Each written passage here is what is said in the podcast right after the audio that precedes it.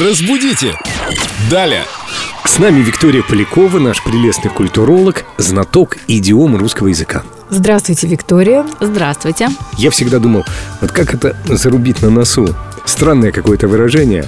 Ну, какие зарубки на носу можно сделать? Действительно. На, на дереве можно, где-то на дверном косяке, но на носу как ты это сделаешь? Что означает это выражение? Откуда оно взялось? Да, что-то на память, надолго. Каждый день видеть это в зеркале.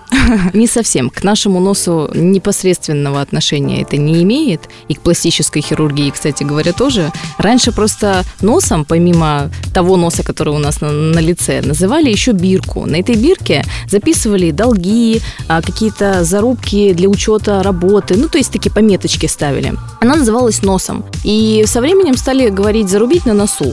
Сейчас мы уже думаем о том, что это нос – это вот наш наш нос.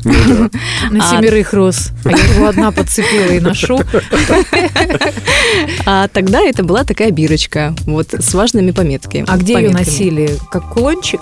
Ну, где-то либо в кармашке, либо просто привязывали, чтобы она не потерялась. Да, можно сказать и как кулон. Мгм, Понятно. Вот что носом называли раньше. Да, а сейчас мы это выражение используем, когда говорим а, о том, что что-то нужно а, запомнить, не забыть, не потерять. Ну, то есть, когда что-то очень важное нужно оставить в памяти. Да, а дети понимали буквально. Сейчас послушали Викторию Полякову, нашего культуролога, и знают, что носом раньше называли и бирку. Да, все верно. Спасибо, Виктория.